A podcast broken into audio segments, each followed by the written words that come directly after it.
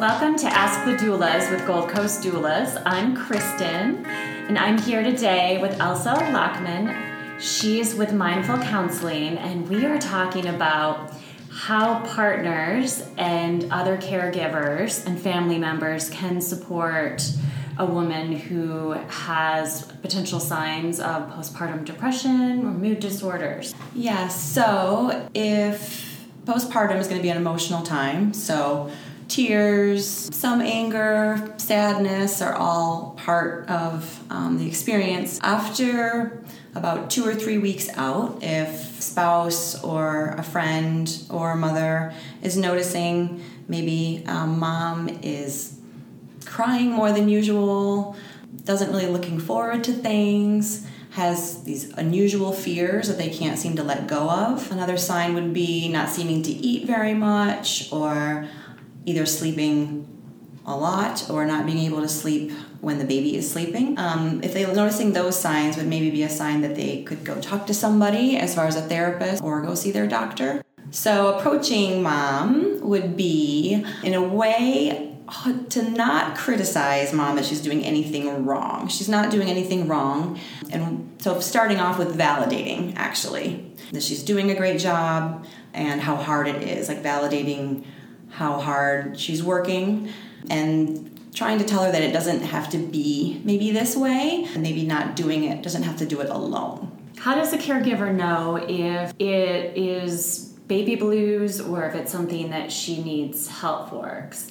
Of course there can be that hormonal fluctuation they may be teary. Mm-hmm.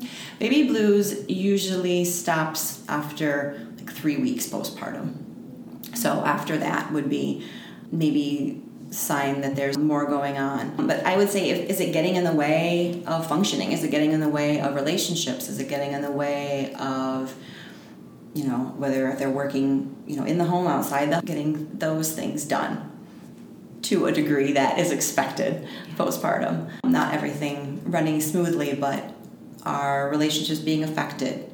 Those would be signs that it's more than just baby blues. How can a spouse, partner, or caregiver be supportive in order to empower her to get help? Is is it best for them to directly reach out for help for her if they're seeing signs, or what do you recommend? I recommend the mom reaching out. So that would be encouraging mom to reach out herself.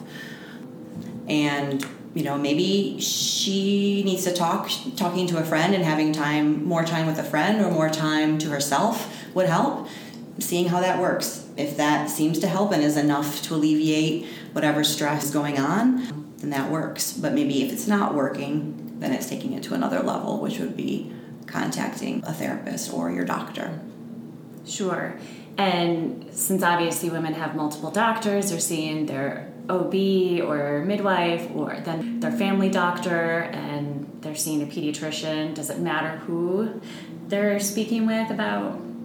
No, it wouldn't matter who you see. I mean, usually OB would be the person that they've seen most recently. So sure. that, but they can even bring it up to your pediatrician since moms see the pediatrician very often. Okay. And as far as getting help for our local listeners and clients, they can reach out to you directly.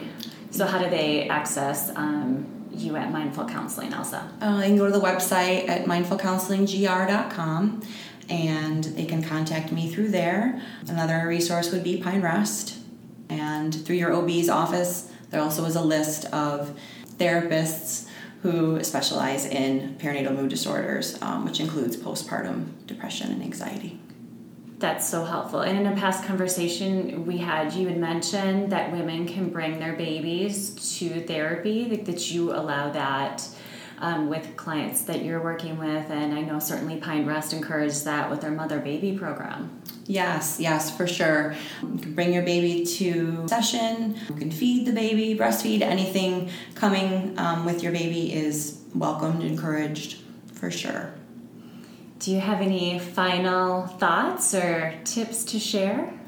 Just that it doesn't have to be, you know, going through this alone. It's very normalized for women to feel that anxiety is just part of postpartum experience, or feeling depressed and feeling um, stressed is part of it. And while it might be, it's a new phase and there's a lot going on, it doesn't have to be where women are just suffering through it. Great point. Thanks so much, Elsa, for being on. You can find Ask the Doulas at goldcoastdoulas.com, SoundCloud, and iTunes.